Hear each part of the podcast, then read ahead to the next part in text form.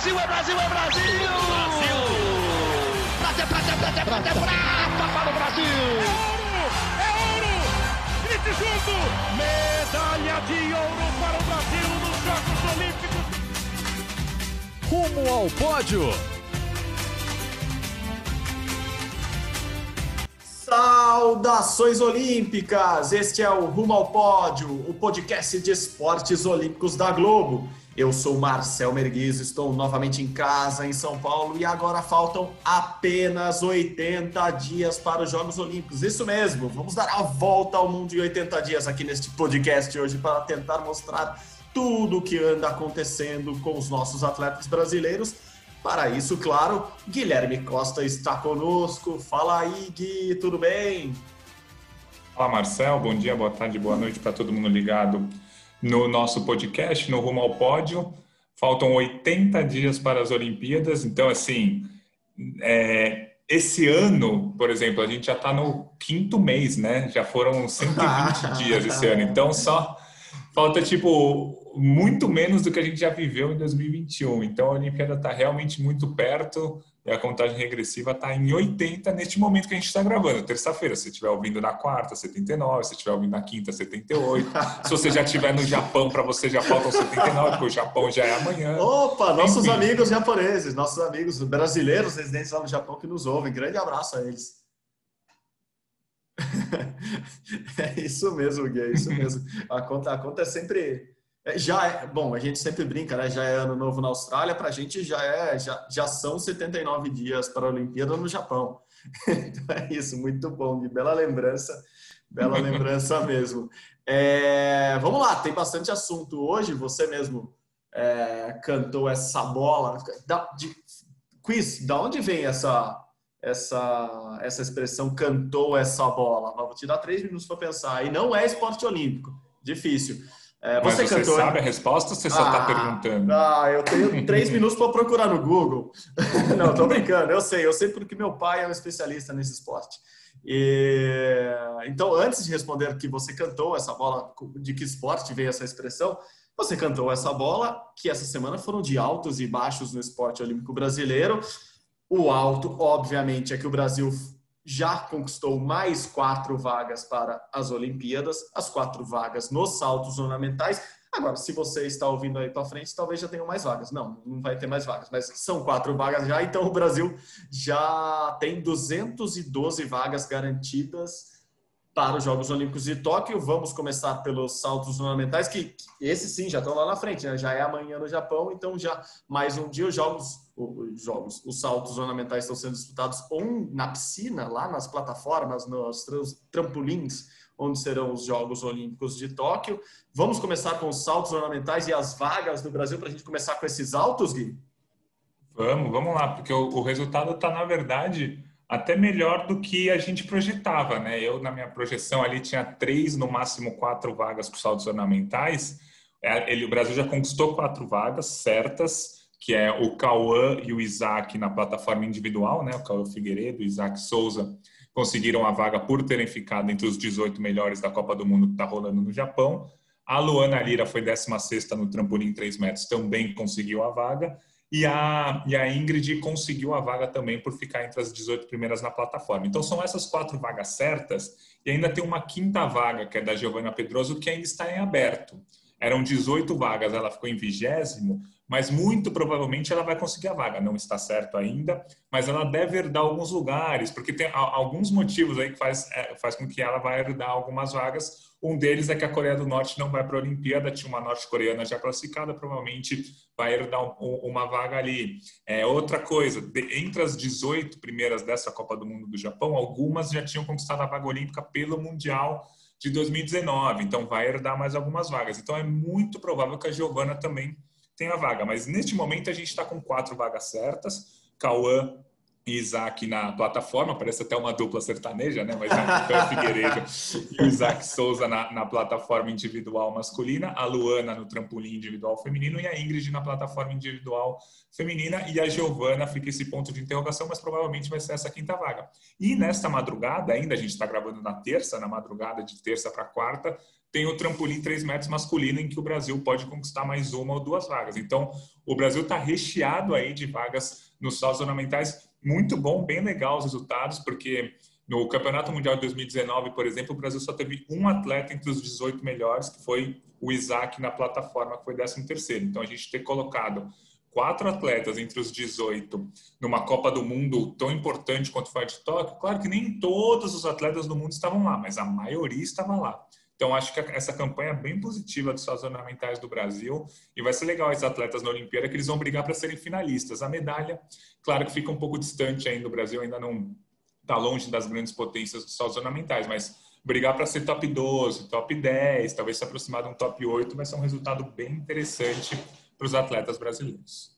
Boa, boa. Adorei o Cauã e Isaac. Eu acho que Isaac e Cauã pega melhor como dupla. Infelizmente, eles não vão é, competir como dupla, né? Eles se classificaram individualmente, mas eu gosto do, da sonoridade de Isaac e Cauã. Acho bem legal. E a Luana, a Luana Lira também classificou, e ela também vai para a primeira Olimpíada, né? Assim como Isaac Cauã, Luana, primeira Olimpíada. A Ingrid disputou já a Olimpíada do Rio em dois mil e dezesseis, não foi muito bem.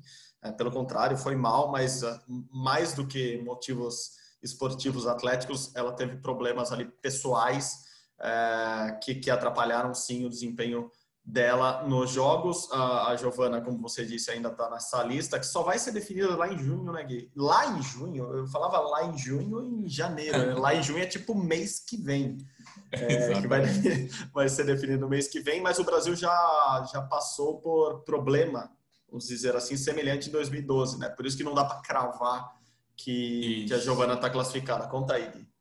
É, em dois mil e doze, a Andressa Mendes, na época ela tinha só quinze anos, ela conseguiu algo parecido com o que a Giovanna fez. Ela ficou no quase, entre os dezoito melhores, se não me engano, ela foi vigésima terceira. Aí todo mundo deu a vaga, todos os sites deram a vaga para ela, inclusive a Confederação Brasileira, mas no fim ela não teve essa vaga. Então, esse que é o medo da gente confirmar a vaga da Giovanna. Só que a Giovanna foi melhor que a Andressa. A Andressa, na ocasião, lá em dois mil e doze, foi vigésima terceira. E agora a Giovanna foi vigésima e são dezoito vagas. Eu acho que interessante uma coisa dos saltos ornamentais é que o Brasil finalmente conseguiu renovar. Durante muitos e muitos anos, o Brasil tinha a Juliana Veloso, né? Disputou cinco Olimpíadas. O César Castro disputou quatro Olimpíadas. O Hugo Parisi disputou quatro Olimpíadas. Todos pararam. É, alguns depois do Rio, alguns depois do Mundial. A Juliana Veloso ainda continuou depois da Olimpíada, mas é, não conseguiu chegar nessa Olimpíada. Então, o Brasil finalmente conseguiu renovar. Está com atletas jovens indo para a primeira, no máximo a segunda Olimpíada. Então, isso é legal também de ver nos saltos ornamentais. Muito obrigado ao Juliana Veloso, é, ao César Castro, ao Hugo Parisi, mas estava na hora de renovar mesmo e o Brasil conseguiu nesse ciclo. Abriram portas e nesse ciclo, inclusive, houve, houve mudanças ali na própria confederação, né? Tem, uma, tem, um, tem um braço que cuida só dos saltos ornamentais, então isso é, é muito legal, já é uma preparação mais específica é, para eles, tanto no Rio de Janeiro quanto em Brasília, e essa preparação de atletas novos parece que vem dando resultado. O Cauã fez um, uma ótima Copa do Mundo, fez final, saltou muito bem, é, ele, se não me engano, tem só vinte anos, e a Ingrid também foi bem, ficou em décimo quarto, sim, mas poderia ter ido um pouco melhor. Ela fez um último salto meio que para garantir a vaga na Olimpíada, então a Ingrid, que me parece passa a ser a principal atleta do Brasil, com experiência olímpica, com, com bons resultados é, já nas competições. Então, Cauã e Ingrid me parecem os dois principais nomes. É, mas o Isaac, já, como você mesmo disse, já foi bem também, inclusive em mundiais. Então é legal, se o Brasil não é favorito a pódio ou não está perto, já que temos grandes, grandes potências no, no, nos saltos ornamentais, principalmente a China, é difícil de tirar deles, mas bom, bom que os brasileiros estejam lá e brigando por, por, por finais lá em Tóquio. Eles que agora já estão acostumados Com, com, com a piscina lá, já entenderam como é a plataforma. A plataforma é aquela dura, mais alta lá, concretão, né? Que a pessoa até faz a parada de mão, às vezes, para pular e salta de lá. Trampolim é aquele de desenho animado, né? Aquele que balança, tem um, você dá o pulinho, ele balança, ele é mais baixo. Eu acho que eu tenho coragem de pular só do trampolim. Hum, não sei, talvez na plataforma é, eu, soltando uma bomba lá de cima. Eu, eu, eu confesso que eu já amarelei. Uma vez eu estava fazendo uma matéria no Clube Pinheiros, aqui em São Paulo, com o pessoal dos saltos ornamentais, faz uns quatro ou cinco anos. Subi lá na plataforma de dez metros, eu, eu falei, vou pular, e não consegui pular. Falei, não dá. Aí eu fui, eu desci um pouquinho, até a de sete e meio, também falei, não vou pular. A de cinco eu pulei. Opa. A plataforma de cinco é maior do que a plataforma de, do, do que o trampolim de três, pelo menos. É que o trampolim de três você tem... pode quase chegar no cinco. Isso, ali. É verdade. Então, é, depende. Mas peraí, peraí, peraí. Notícia importante aqui. Não, não, não vamos tocar o plantão para não assustar ninguém, mas você pulou é. de roupa na piscina? Não, não, não, não. A gente tinha acabado a matéria. Aí, eu, eu, na verdade, eu trabalhava com o Fernando Scherer, nadador, medalhista olímpico. Eu trabalhava numa outra emissora na T V Record com ele. O Fernando Scherer era um apresentador de um programa só de esportes aquáticos, eu era o produtor. Aí o Xuxa falou que queria pular. Eu falei, vou com você.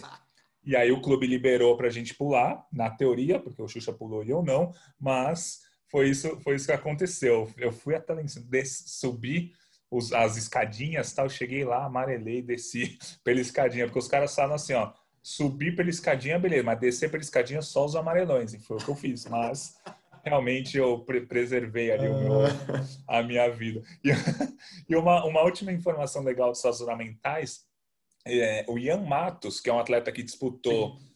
essa Copa do Mundo já de Tóquio, o trampolim três metros, e vai disputar agora... É, na verdade, ele não disputou, né? Ele estava inscrito para disputar o trampolim três metros e ele vai disputar a prova individual nessa, nessa, nesse fim de semana. Né? Nesse fim de semana. Nessa, nesse meio de semana. Ele postou no Instagram dele uma conversa dele com a Giovanna, que é a atleta que está para conseguir a vaga olímpica, com ele falando assim, você sentiu o terremoto na hora que você estava saltando? E a Giovanna, nossa, acho que senti. Aí o Ian, nossa, eu achei que era eu, mas estava tava vibrando mesmo. Então, os caras, assim, eu não vi, na verdade, nenhuma notícia de terremoto. Talvez tenha tido um terremoto de pequena escala no Japão, que é, digamos que é até normal, mas para nós brasileiros, um terremoto de pequena escala, você já, já dá uma assustada. Então, foi interessante, porque o Ian Matos é um cara muito ativo nas redes sociais, é um cara bem uhum. legal de seguir, e ele postou essa conversa. E eu, assim, na verdade, eu falei que foi com a Giovanna, eu deduzi que foi com a Giovanna, porque não tinha o nome de quem que era. Mas ao que parecia ali pela conversa, pelo, por quem tinha disputado as provas naquele dia... Parecia ser a Giovanna, não sei. Mas achei interessante, porque os atletas brasileiros vão ter que lidar com isso no Japão. Pode ter um terremoto pequenininho que ninguém perceba, mas nós que não estamos acostumados, a, a, a gente percebe. Então é curioso isso aí também. É, procurando aqui rapidamente, o último terremoto registrado, pelo menos em notícias, em Tóquio, há três dias. Assim, não é tanta diferença. Ah, então foi isso mesmo. Eu...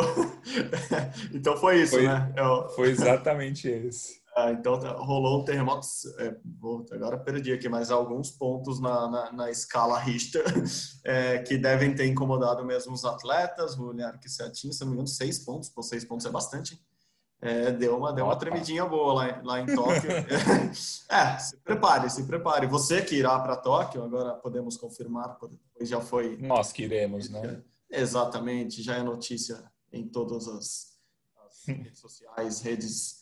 de notícias e afins, então se prepara, porque pelo, pelo que eu entendo, a qualquer momento pode, podem ocorrer pequenos terremotos, seis ponto oito, confirmado aqui, seis ponto oito, por causa de um vulcão. É, não tá fácil para ninguém. É, tem, tem que ver a força que ele chegou a Tóquio, né? Eu não sei é, também. Exato, exato. Mas também não, não, não entendo muito disso. E acho que é importante a gente falar bastante de sazonamentais, porque foi um evento que é pré-olímpico e foi um evento que, foi, que aconteceu em Tóquio, né? Que é, talvez tenha sido o principal evento teste até o momento para a Olimpíada. A princípio deu tudo certo, mas a gente teve algumas reclamações, né? A gente... É, a gente viu alguns atletas, alguns atletas flagrados, sem máscara, se aglomerando ali para subir na plataforma, porque a prova de plataforma, acho que a masculina, tinha quarenta e oito atletas competindo. Uhum. Então, você acaba se aglomerando ali na hora de subir na plataforma, na hora do, do aquecimento. Então, isso foi sentido. É, os atletas sem máscara se aglomerando, os técnicos em volta, porque se você tem quarenta e oito atletas competindo, você tem pelo menos quarenta e oito técnicas, técnicos na beira da piscina, quando um atleta não tem dois técnicos. Então também tivemos aglomeração é, entre os técnicos. Alguns atletas reclamaram é, do, dos protocolos. Por exemplo, a, salta, a saltadora Sarah Bacon, ela é uma das principais atletas, ela é americana, está ali no, no top dez, ela não é exatamente favorita à medalha, mas ela estava lá. E ela disse que não tinha nem permissão para sair dos quartos do, dos hotéis que eles estavam, nem para passear ou fazer qualquer tipo de interação. Eu acho que tem que avisar a Sarah que, tipo, é assim que a gente vai viver. E provavelmente é assim que vai ser a Olimpíada, né? Só que ela reclamou, ela postou na internet e tal, reclamando disso. mas é, ou a gente faz assim, ou não tem uma grande competição é, como uma Olimpíada, como uma, uma Copa do Mundo, no lugar que vai ser uhum. a Olimpíada. Então, assim, é, a gente tem que... Os atletas vão precisar entender que não vai ser uma competição normal a Olimpíada. Eles não vão poder sair do quarto a hora que quiserem, da forma que quiserem, para fazer o que quiserem. Assim, é no máximo treino, quarto, quarto, treino e comida. Então tem que, tem que tomar cuidado. Uma outra atleta, que é a Jennifer Abel, que é uma canadense, medalhista olímpica e tal, ela aprovou os, os protocolos. Ela falou, é isso que tem que fazer. O principal objetivo é que a gente... Ela falou, né? O principal objetivo é que a gente consiga fazer a competição. Para isso, a gente precisa seguir os protocolos. E ela entendeu os protocolos de não poder sair dos quartos, de não se aglomerar nem mesmo nos treinos, enfim. É, foi interessante também acompanhar isso... É... dessa Copa do Mundo, que foi um, um, o principal evento teste de Tóquio, né? Sim. Apesar de, de algumas reclamações, a gente não teve nenhum, por enquanto, teste positivo de atleta, de técnico, tá tudo certinho nessa, não é uma bolha, né? Mas nessa competição com cento e oitenta e seis atletas, se não me engano, deve ter mais de quatrocentas, quinhentas pessoas envolvidas. Exato, perfeito, Gui. É, nosso correspondente, que já, enfim, sócio aqui, carteirinha do, do Rumo ao Pódio, o Carlos Gil, esteve lá, né, está lá no, nesse evento teste, nessa Copa do Mundo de Saltos Ornamentais, e já ele até postou nas redes sociais fotos de como é o novo protocolo de entrevistas, né, o atleta fica a no mínimo um metro do, do repórter, de quem está entrevistando, não, aquele microfone que vocês estão... que as pessoas estão acostumadas a ver, que o microfone segura na mão e ele é curtinho, ele, ele agora é um microfone grande, é uma vara, né, que leva o microfone até o atleta. Então o Carlos Gil já está entrevistando com essa vara que deixa o atleta numa distância razoável do, do entrevistador ali, o entrevistador sempre com máscara, os atletas, até ali no, no, nos saltos ornamentais eu, eu vi entrevistas de algum, não com o Carlos Gil, não me lembro agora. O Carlos Gil, acho que todos estavam com máscara, mas eu vi em outros lugares eles já dando entrevista sem máscara. E é difícil controlar isso mesmo, porque você tem atletas de diversos lugares do mundo e a gente sabe que a pandemia é diferente em vários lugares do mundo. Então, eu eu estava vendo as finais do, do, do sábado ou do domingo, não lembro agora, porque sempre são de madrugada, eu confundo as datas. Mas os atletas saíam e se cumprimentavam com abraços e abraçavam, inclusive, outros atletas, porque ah, os alemães, a dupla alemã se classificava e os italianos estavam ali fora e devem ser conhecidos, claro, e se abraçavam. Então, é, são controles difíceis de, de se tomarem, não é esses esportes de água na piscina, que eles, obviamente, não competem com, com máscara. Mas é isso, é se adaptar a esses novos protocolos. Eles já sabem e nós também já sabemos. No, de uma semana para cá, desde o último podcast, o C O I publicou os novos playbooks, né, os novos guias de imprensa, de voluntários, de atletas, de todo mundo que vai para os Jogos. E nessa atualização de abril, do fim de abril, que a gente sempre falou que ia ocorrer, a próxima atualização é só em junho, É, houve até uma restrição ainda maior, não restrição, mas os cuidados parece que aumentaram. É, antes se falava de, vac, de vacina, de, de teste a cada três, quatro dias, agora já fala-se em teste para os atletas todos os dias. Assim. Então, é, é uma nova orientação. É, se antes o atleta para ir para o Japão teria que fazer um teste setenta e duas horas, agora ele faz um teste noventa e seis horas, depois faz um teste setenta e duas horas, depois embarca para o Japão. É, as viagens para o Japão, para quem é aqui do, do Ocidente, claro, podem demorar um dia inteiro, então ter, pode ter escala. Então, chegando lá, ele faz outro teste, depois... É, se, se der algum problema, ele tem que ficar quatro dias isolado ali pelo governo japonês. Se ele não tiver esse teste negativo da, da saída, ele fica quatro dias isolado. Então, vai ser uma Olimpíada com muito controle, com protocolos muito rígidos. Muito rígidos. Então, é, é algo que ou você se acostuma ou você não vai, né? Assim, me parece que vai ser isso, mesmo que as coisas melhorem até junho, quando, quando haverá uma nova... atualização desse guia, me parece que esse tipo de, de cuidado não, não vai ter saído do papel, literalmente. Ali. Acho que teremos todos esses cuidados com, com todos os participantes, não só é, com os atletas, mas a gente pode voltar a falar disso mais para o fim do programa, respondendo a pergunta, vai ter Olimpíada. É, enquanto isso, antes de mudar de assunto, a resposta do quiz do começo... É sinuca, Gui. No, na sinuca, ou no bilhar lá, cara, tem uma, uma das regras do jogo, não esse de bar, esse que estamos acostumados ou nos acostumamos a jogar no intervalo das aulas na faculdade, mas na sinuca mais séria, mais profissional... Pra, ou durante cara não... as aulas da faculdade. Aí é com você. Cabulada, né? Eu quis proteger meus amigos jornalistas. É, você tem que cantar a jogada, que é dizer o que você vai fazer na cabulada. Tipo, eu vou chutar, vou bater na bola preta para não entrar na caçapa do fundo. Aí é meio para evitar a cagada de você fechar o olho e, e acertar a bola no meio e falar ganhei. Não pode, é isso. Meu pai é um... Hélio Merguizo é um praticante de sinuca desses muito bons, então me ensinou um pouquinho das regras. Jogar eu sei muito pouco mesmo e não aprimorei muito bem na faculdade, mas vamos lá, continuamos aqui com os assuntos e com os esportes que importam. Vamos passar para o atletismo. Eu falei que era a volta ao mundo em oitenta dias, saímos lá do Japão e vamos para a Polônia, lá na Silésia. Eu gostei do nome da, da região, assim, o nome da cidade eu não gostei muito, não vou falar para eu não errar na pronúncia, meus amigos poloneses não gostariam. Então lá na Silésia, que eu devo estar falando errado, é, na Polônia, aconteceu o Campeonato Mundial de Revezamentos, isso mesmo, um campeonato que inclui apenas as provas de pista, é, como quatro por cem, tradicional, quatro por quatrocentos, mas também provas novas, provas mistas, como as que vão estrear nas Olimpíadas. É, algumas provas bem diferentonas, como dois por dois por cem, alguma coisa assim. Enfim, tinha, tinha umas provas que parecem um pouco gincana, mas que aparentemente a, a World Athletics, né, a antiga Federação Internacional de Atletismo, vai levar para frente. O Brasil foi bem em uma das provas, conquistou a medalha de prata no quatro por quatrocentos misto, mas foi mal em duas provas em que o Brasil costuma ir bem. No quatro por cem feminino e masculino, o Brasil pisou na linha, para não dizer pisou no tomate ou pisou na bola, e foi desclassificado em ambas provas. Vamos lá, Gui, quer começar por qual? Vamos começar pela medalha do quatro por quatrocentos, só sempre destacando o nome dos medalhistas: Anderson Henrique, Tiffany Marinho, Geisa Coutinho e Alison dos Santos, o Pio, que foi muito bem, obrigado. Diga aí, o que você achou da prova?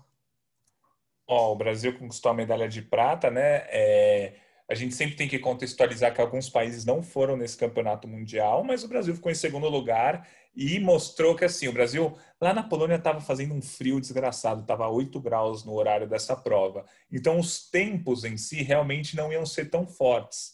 É, esse tempo, se o Brasil repetir esse tempo na Olimpíada, o Brasil não vai ganhar a medalha. Mas o Brasil mostrou que está entre os melhores do mundo, principalmente com esse fim de prova do... do Alisson dos Santos, que está vivendo uma fase espetacular.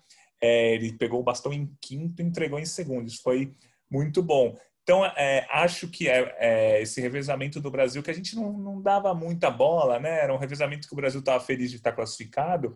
Agora dá para pensar em brigar por uma medalha. Estou falando que o Brasil é favorito? Não. Mas estou falando que se o Brasil tiver uma prova perfeita, numa final, o Brasil briga por medalha, principalmente... O Alisson dos Santos fechou os, os últimos quatrocentos metros em quarenta e quatro segundos e sessenta e dois centésimos. Foi a melhor parcial entre os trinta e dois atletas que correram. Então, assim, o Brasil tem um cara fora de série, né? A gente já falou bastante do Alisson aqui.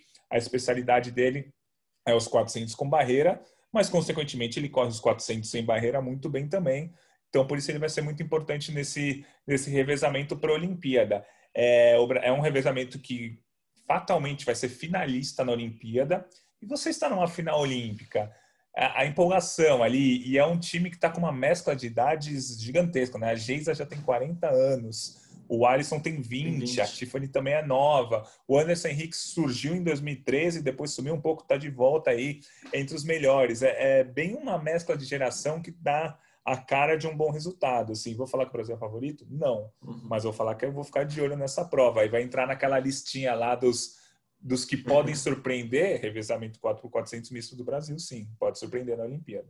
Não, e gostei muito mesmo da prova do Pio. Nas eliminatórias ele já tinha ido muito bem. O Brasil ganhou, fez o melhor tempo nas eliminatórias. Ele correu muito, muito mesmo. E, e lembrando que, claro que é para ele, mas é para todo mundo. É começo de temporada. Ele lidera o ranking olímpico do, do quatrocentos com barreira. De novo, começo da temporada. Pouca gente correu, mas já tem gente correndo. Prova que ele já correu. Então, o Pio está muito bem. Fez eliminatórias muito boas. E, e ele mesmo assumiu que vai correr esse quatro por quatrocentos. Inclusive, vamos ouvi-lo. Vai. Melhor é ele falar um pouco dele do que, do que a gente ficar falando. O Pio está conosco aqui, convidado. Muito obrigado a ele, que me atendeu na madrugada já do... Do, do domingo após a prova e mandou esse esse áudio para a gente. Obrigado, Pio, parabéns. E conta aí, como foi esse final de semana no Mundial de Revezamentos? É, boa noite. Aqui quem fala é o Alison dos Santos, faço atletismo. Acabei de participar do Campeonato Mundial de Revezamento, onde corri a prova do quatro por quatro misto, junto com meus companheiros, com a Tiffany, Anderson e Geisa, onde nos consagramos vice-campeão mundial. Estou muito feliz pelo resultado, estou muito feliz pela medalha, estou muito ansioso para os Jogos Olímpicos, quero muito estar correndo com eles no campeonato, quero muito estar participando dessa prova. Estou muito feliz pelo resultado que a gente teve, com as condições climáticas e tal, e por ser uma prova de revezamento, tem muita energia, muito sentimento envolvido, porque não é só eu que estou correndo, são mais outras pessoas envolvidas também que estão tipo, brigando pelo mesmo resultado. Então isso tipo, deixa a gente mais eufórico, mais excitado com o momento, mais excitado com a corrida. E fiquei muito feliz de poder ter uma boa prova, de ter um bom desempenho, falando individualmente, de ter corrido bem. Muito feliz pela chegada que eu fiz, da, da prova que eu fiz. E agora a gente só tem que melhorar cada vez mais nosso individual para que o revezamento melhore como um todo. Muito obrigado. Valeu, Pio! É, e o Pio, uh, Gui, acho que era aqueles atletas que a gente também acaba torcendo, não só porque ele é bom, mas porque ele é gente boa para caramba, né? Assim, é um cara, cara muito do bem, com uma história muito legal, então acho que a gente vai, vai falar bastante dele até a Olimpíada, tomara que fale bastante dele na Olimpíada, e acho que vai falar dele por um bom tempo ainda, porque é uma prova que dá para dá para estender, né? Assim, o, o quatrocentos é uma prova que ele consegue, consegue levar com um bom tempo, então temos aí duas, três Olimpíadas para o Pio brilhar ainda. Gostei muito, mas não foi só, não foram só notícias boas que chegaram da Polônia para a gente. É, como eu disse, tanto o quatro por cem feminino quanto o quatro por cem masculino foram desclassificados nas suas provas após fazerem boas provas, após bons tempos, é, não bons tempos, mas boas provas, né? Estavam bem, o feminino tinha ganhado a eliminatória e foi desclassificado, o masculino ia ganhar a medalha de ouro, ficou com a prata ali no finalzinho. O Paulo André Camilo foi ultrapassado pelo corredor, pelo velocista da África do Sul e perdeu o ouro, algo que ele tinha feito no Mundial em dois mil e dezenove, quando o Brasil foi campeão.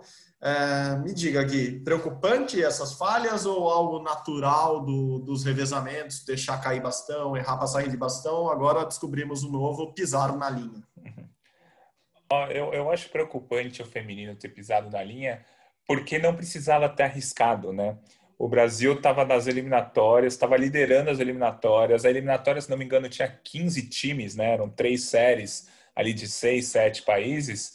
E, e oito passavam para a final. O Brasil, se fizesse uma marca razoável, nem razoável, uma marca ali ok, já ia para a final. Aí ela é um erro que você não podia ter cometido quando você quer a vaga olímpica. O feminino, eu achei isso. Porque agora o Brasil está sob risco de conseguir essa vaga olímpica. Sobraram duas vagas com vir pelo ranking mundial. Esse ranking dessas vagas que estão sobrando, o Brasil até está liderando, mas faltam aí um mês, um mês e meio para fechar o ranking. Então, fica essa dúvida que o Brasil nem sabe se está classificado para a Olimpíada. Aí eu achei preocupante. É a segunda vez que elas fazem, né? No Mundial de dois mil e dezenove, que era a primeira chance de vaga, algo muito parecido. Elas venceram a série. Na, na ocasião, na verdade, elas ficaram em segundo na série e tinham vaga para a final quando viram que foram desclassificadas. Então, assim, acho que faltou um pouco de... Vamos dar uma segurada e tentar a vaga olímpica e não pensar em tempo, em posição, pelo menos nas eliminatórias. Mas bola para frente, é muito provável que esse time ainda se classifique, mas não precisava desse sofrimento, né? Podia estar treinando, focando na Olimpíada já sem pensar no e se, e o ranking, e não sei o que lá. Nossa, só para o... explicar, são duas vagas que estão abertas ainda. O Brasil hoje Isso. estaria dentro dessas duas vagas, brigando ali com Nigéria e Costa do Marfim, mas me parece que o tempo da Costa do Marfim é melhor, né? O Brasil teria, teria algumas chances ah. ainda de melhorar esse tempo, é isso?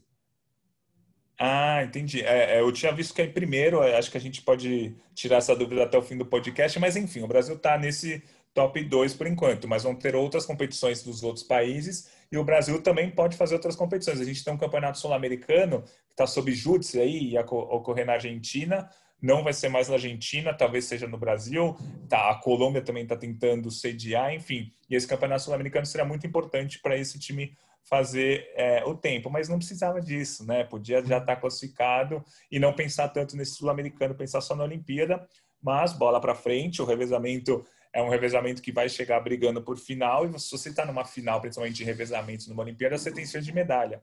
porque a final de revezamento geralmente é uma zona. É, gente pisando na linha, como a gente já viu, gente derrubando o bastão, é, gente fazendo o melhor tempo, enfim.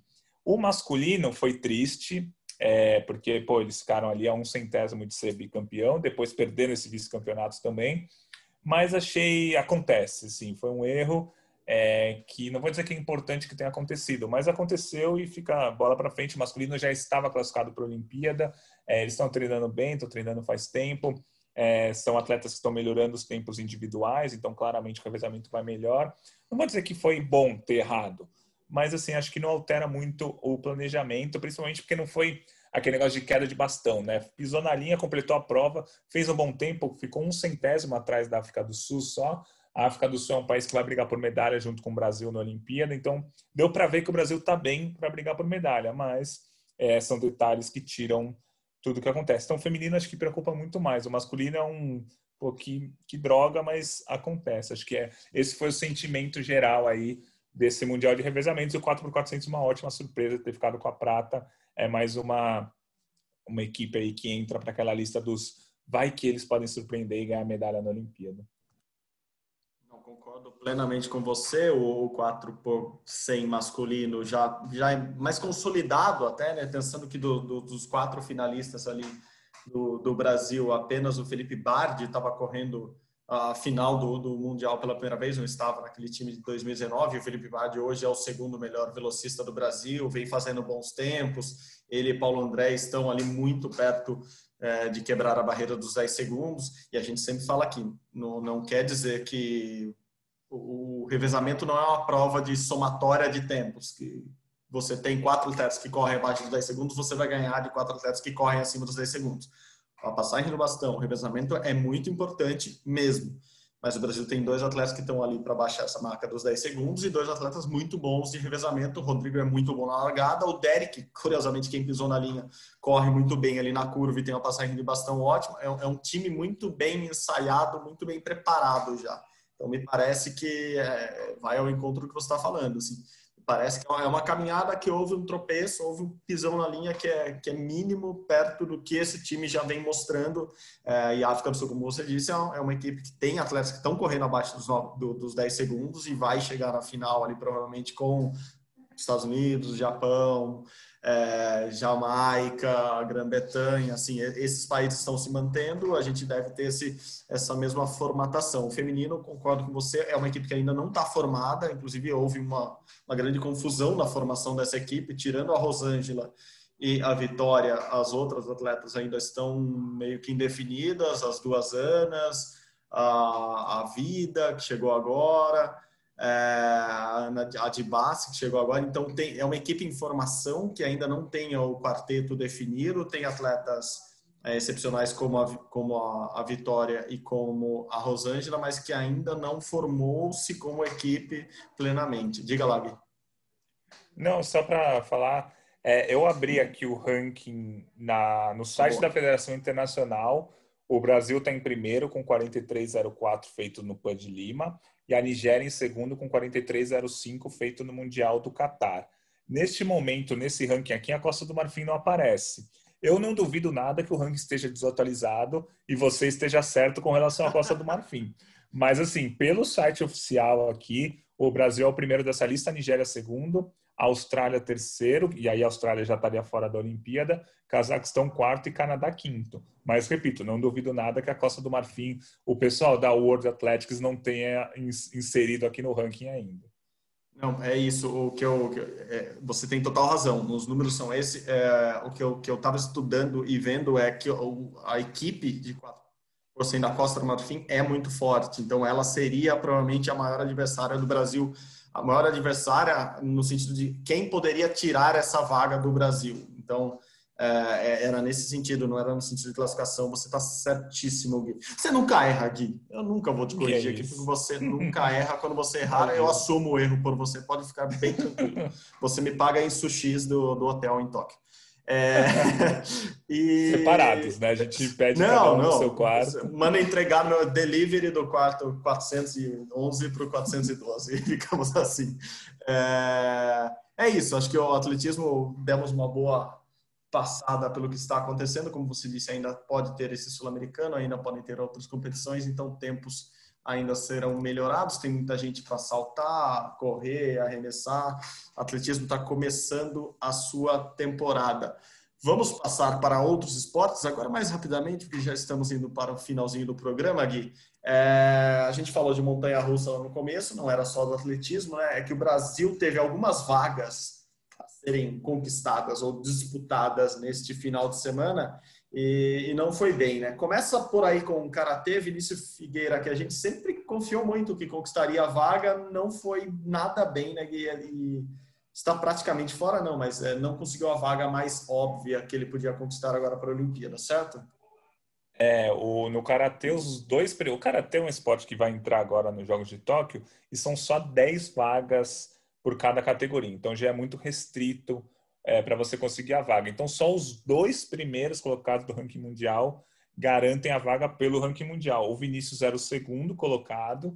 Aí veio a última etapa do circuito, que foi em Lisboa na semana passada. O Vinícius perdeu na primeira rodada, o egípcio, que era o rival dele, foi até a final. Agora eu não lembro se ele foi campeão ou não, mas ele foi até a final e roubou a vaga do Vinícius. Então o egípcio se classificou via ranking mundial. O Vinícius agora vai tentar a vaga no pré-olímpico mundial, que aí é uma competição só, que dá três vagas. É, é triste porque a vaga do Vinícius estava na mão. Na verdade, a vaga do Vinícius já chegou até a ser anunciada, né? Antes da...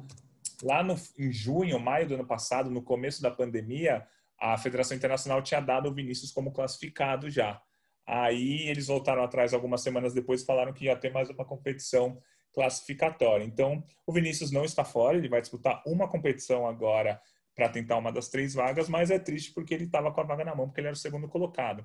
E como o karatê são só dez atletas por categoria e são quatro medalhas em jogo, né? Um ouro, uma prata e dois bronzes, o karatê, assim como judô, luta olímpica, boxe, dão dois bronzes na Olimpíada, é, se você se classificar para a Olimpíada, você já tem quarenta por cento de chance de medalha, digamos assim, né? São dez atletas para quatro medalhas.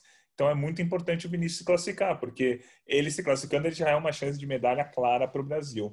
Então fica aí uma frustração, mas com a esperança agora o pré-olímpico em maio, é, no fim de maio agora, acho que daqui a três semanas em Paris, e aí são três vagas, é uma competição só, né? A, ele perdeu a vaga pelo ranking mundial, que soma vários resultados, agora ele tem uma competição só para tentar é, essa vaga, então fica um, uma frustração porque a vaga ficou muito perto. Mais um bola para frente que daqui a três, quatro semanas tem uma competição aí para o Vinícius. Não, perfeito, boa sorte a ele. O Brasil é, ainda pode tentar outras vagas no karatê, mas eu lembro, você falando agora, eu lembrei muito bem, acho que foi assim, pouquíssimos dias antes da pandemia ali, quando foi anunciada a vaga dele e, e rolou mesmo essa dúvida, porque a, a regra ali mudou mesmo, né? Assim, ó, não, não havia certeza que aquele ranking naquele momento seria seguido. Acho que isso aconteceu em vários esportes, rankings mundiais que foram congelados em algum momento, depois é, voltaram atrás algumas semanas, que já tinha atleta que não estava competindo, ou rankings que, que foram congelados um pouquinho mais para frente, enquanto algumas competições ainda estavam é, ocorrendo. Eu lembro muito bem do, dessa mesma época, mais ou menos, o, o Ícaro Miguel, do Taekwondo, tinha virado o número um do, do mundo, daí na atualização do ranking ele não era mais um, era dois ou três, enfim... Esse vai e vem, mas nesse vai e vem o Vinícius acabou sendo classificado para a Olimpíada, ou alguns lugares confirmaram a vaga dele e, na verdade, não estava confirmada. Depois ficou-se sabendo que não estava confirmada. Bom, outro esporte também com, com pré-olímpico nesse final de semana, teve o Pan-Americano, né, que foi usado como pré-olímpico, e esse sim era a última chance de classificação para os atletas, foi a esgrima. Houve o Pan de esgrima, o Brasil tinha quatro atletas lá tentando vaga, o Atos Schwantz, a Bia Bulcão, o Bruno Peckelman e a Karina Troá, e nenhum deles conseguiu a vaga. O, o Atos e a, e a Bia foram, foram inclusive bem na, na competição, chegaram às semifinais. É, a Karina e o Peckerman caíram antes, caíram nas quartas, se eu não me engano.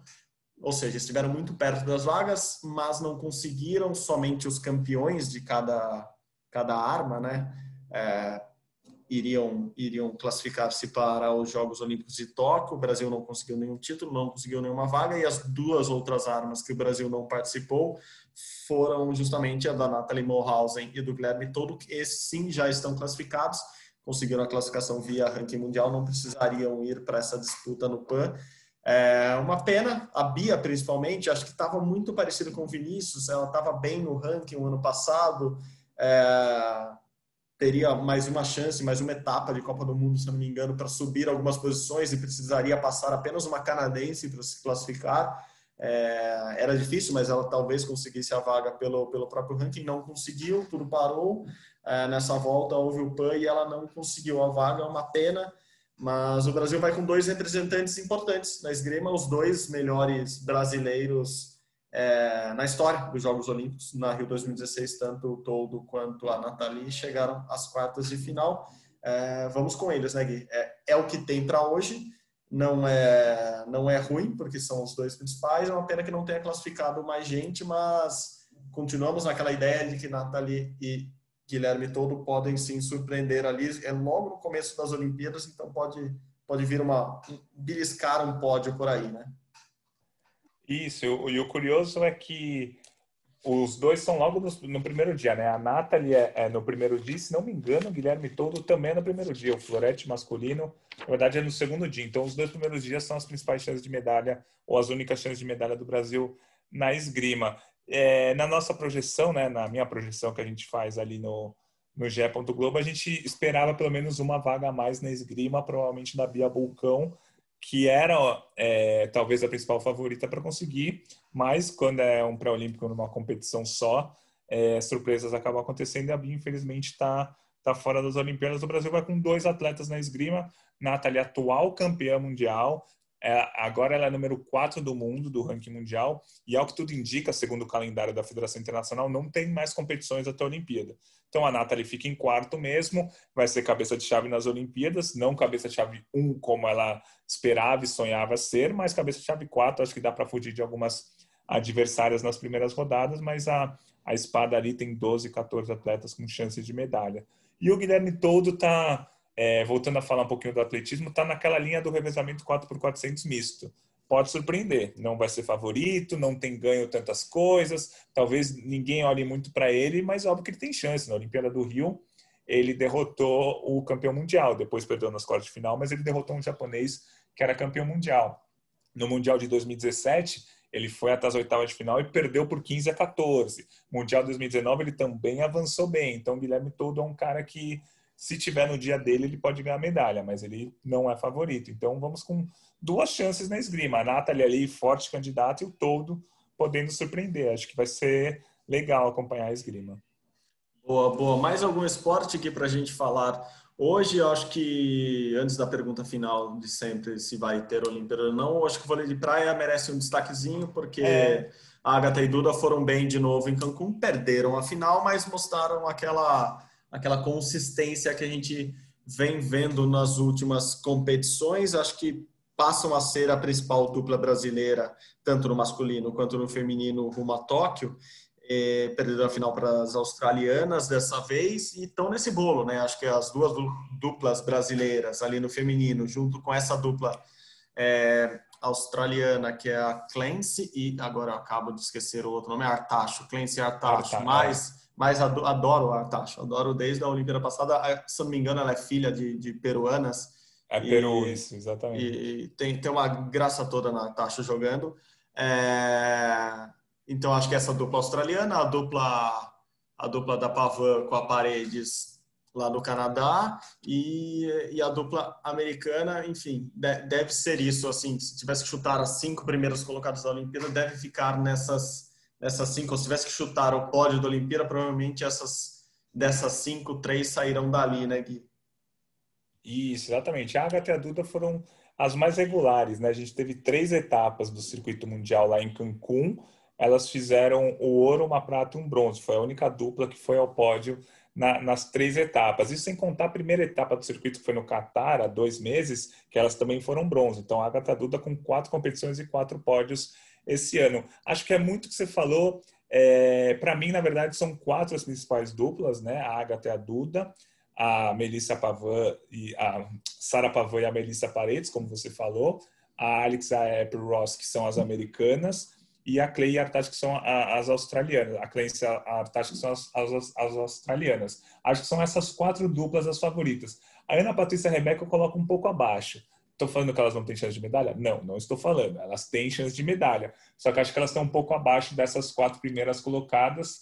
E a Rebeca é, teve um entorse no tornozelo, tanto que elas nem participaram da terceira etapa lá de Cancún. Mas é, o vôlei de praia tem essas quatro principais duplas, eu acho. A Agatha e a Duda até estão, nesse momento, um pouco acima das outras, devido à regularidade delas, né? Sempre indo ao pódio. Enquanto as outras, por exemplo, pegando os resultados aqui de Cancún, é, as canadenses fizeram um nono lugar na, etapa, na segunda etapa. As americanas ficaram, fizeram um nono lugar na primeira etapa. As australianas fizeram um nono lugar na segunda etapa. A Agatha e a Duda não tiveram nono lugar, tiveram tudo pódio. Então, acho que vai ser entre as quatro com a Ana Patrícia, a Rebeca e uma tal de Walsh, que deve se classificar com a Smith, que é outra americana, que elas também vão brigar por fora.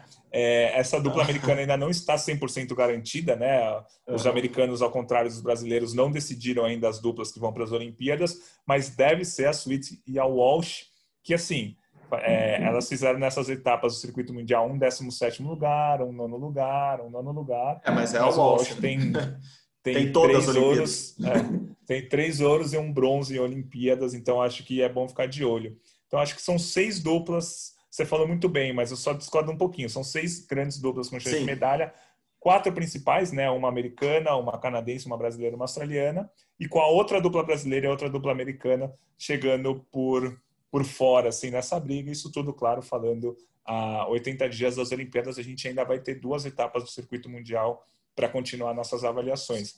No masculino, ó, eu gostei do Alisson e o Álvaro, viu? Assim, eles fizeram um bronze e um quinto lugar, um décimo sétimo na primeira etapa de Cancún, um bronze e um quinto lugar, jogaram de igual para igual com os noruegueses, que são os melhores do mundo, perderam por quinze a treze no tie-break, fizeram jogos contra alemães e holandeses, ganhando de virada, vinte e dois a vinte no tie-break, enfim. Acho que o Alisson e o Álvaro estão crescendo na hora certa para brigar por medalha. Acho que os noruegueses, nesse momento, são favoritos, os catares cresceram muito, né? Os, a dupla do Catar, se não me engano, é formada por dois atletas que nasceram no Senegal, é. ou um em Senegal... São dois africanos, depois a gente busca para confirmar. Essa dupla do Catar fez dois, duas pratas e um ouro nessas etapas. Então, acho que a dupla da Noruega e do Catar estão acima das demais nesse momento. Aí vem uma série de duplas. Tem as duas duplas da Rússia, a dupla do Brasil, a dupla da Alemanha, a dupla da Holanda, é, todo mundo, as duas duplas americanas, todo mundo brigando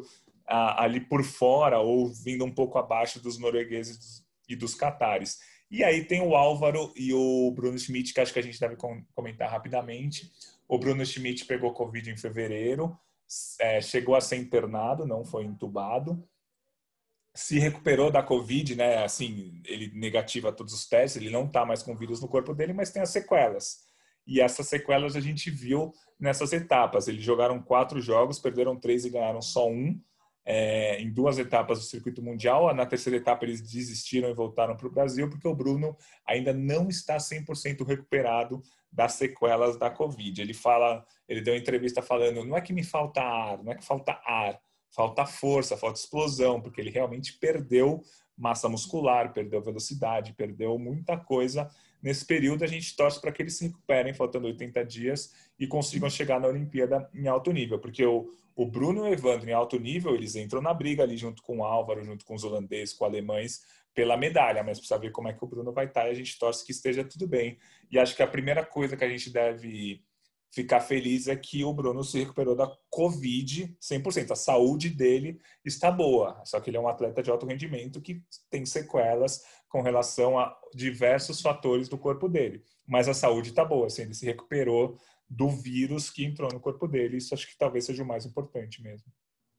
Não, perfeito, com certeza. O mais importante, a saúde dele em primeiríssimo lugar, como, como eu disse há alguns podcasts atrás, É, em alguns episódios atrás, desculpa, é, ele estava se recuperando mesmo, fisicamente ele estava entrando, entrando num ritmo bom de, de treino, mas é isso, é falta, acho que é energia, né? Ele teve o pulmão comprometido, ele ficou onze dias na U T I, então acho natural para ele, oitenta dias são oitenta dias de recuperação, tomara que dê tudo certo, tomara que ele dispute a Olimpíada É, e bem, que é o que eu imagino que ele quer. O Bruno já foi eleito o melhor do mundo, é um dos caras mais habilidosos do vôlei de praia, é, da geração mais recente.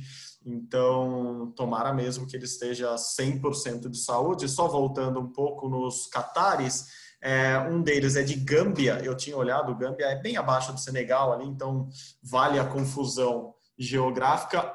O outro é de Senegal, então voltamos a Boa. Ahmed Tihan é de Gâmbia e Cherif Yunussef Samba, que eu não sei se é samba ou samba, deve ser samba, porque o Senegal, é, no Senegal se fala francês, então deve ser samba.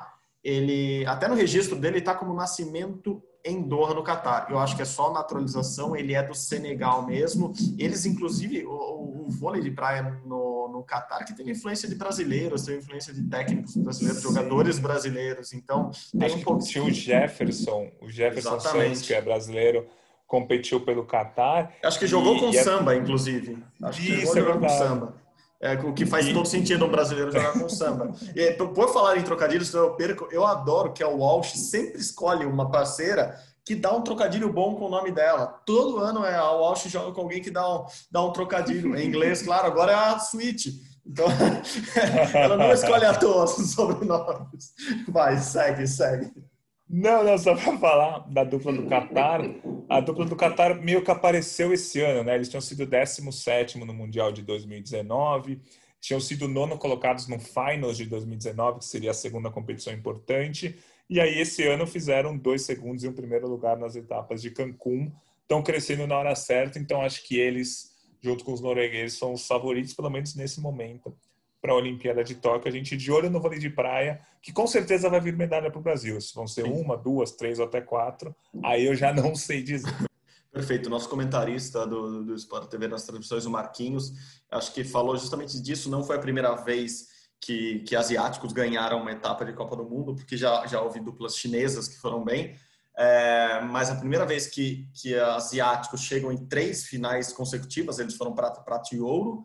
E a primeira vez que uma dupla do Oriente Médio, aí sim, o Catar fica ali no Oriente Médio, ou, ou no mundo árabe, para quem gosta de futebol e suas transações milionárias, é primeira vez que uma dupla do Oriente Médio ganha uma etapa no vôlei de praia.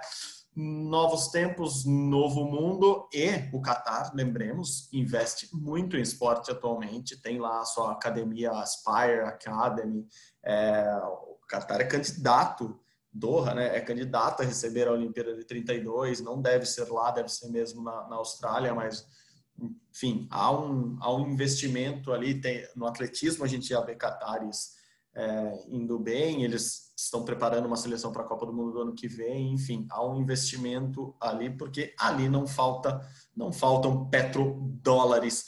Bom, vamos encerrando a parte esportiva por aqui, Gui, mas eu queria falar nesse finalzinho, tentando responder a pergunta do... do... Vai ter... A gente tinha que criar uma vinhetinha para isso, né? Vai ter Olimpíada? Vamos, vamos pedir para os nossos amigos criarem uma, uma vinheta Vai ter Olimpíada? Ou, ou vão ter Olimpíadas? Adaptando ao nosso, ao nosso padrão aqui. É, eu queria falar um pouco de vacina, Gui. Eu sei que você está apurando algumas coisas também, eu também, estamos correndo atrás das, das notícias sobre vacinas. É, e eu queria responder essa pergunta com isso, assim, ao que parece, bom, voltamos, a resposta é sempre sim, ao que parece, ao que tudo indica, nada mudará até, até vinte e três de julho e teremos os Jogos Olímpicos em Tóquio esse ano, apesar de protestos no, no Japão. Lembremos que a vacinação do Japão não anda lá muito boa, assim. Até voltando, estamos falando de africanos aqui, eu olhei essa tabela. O Japão vacinou cerca de dois por cento da população atualmente, o que é basicamente profissionais de saúde. O Brasil, por exemplo, todo criticado, vacinou já quinze por cento da população. É muito baixa, porque a população do Brasil é muito grande, mas comparativamente, olha o desastre que é a vacinação no Japão. O Japão está no mesmo nível, no mesmo patamar de vacinação da maioria dos países africanos, que são os que menos vacinaram no mundo.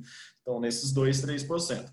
Então, estamos com, com um período complicado lá no Japão por causa da vacinação. Houve um aumento do número de casos também nas últimas semanas, é, de mortes nem tanto, mas enfim, o Japão passa por um período difícil.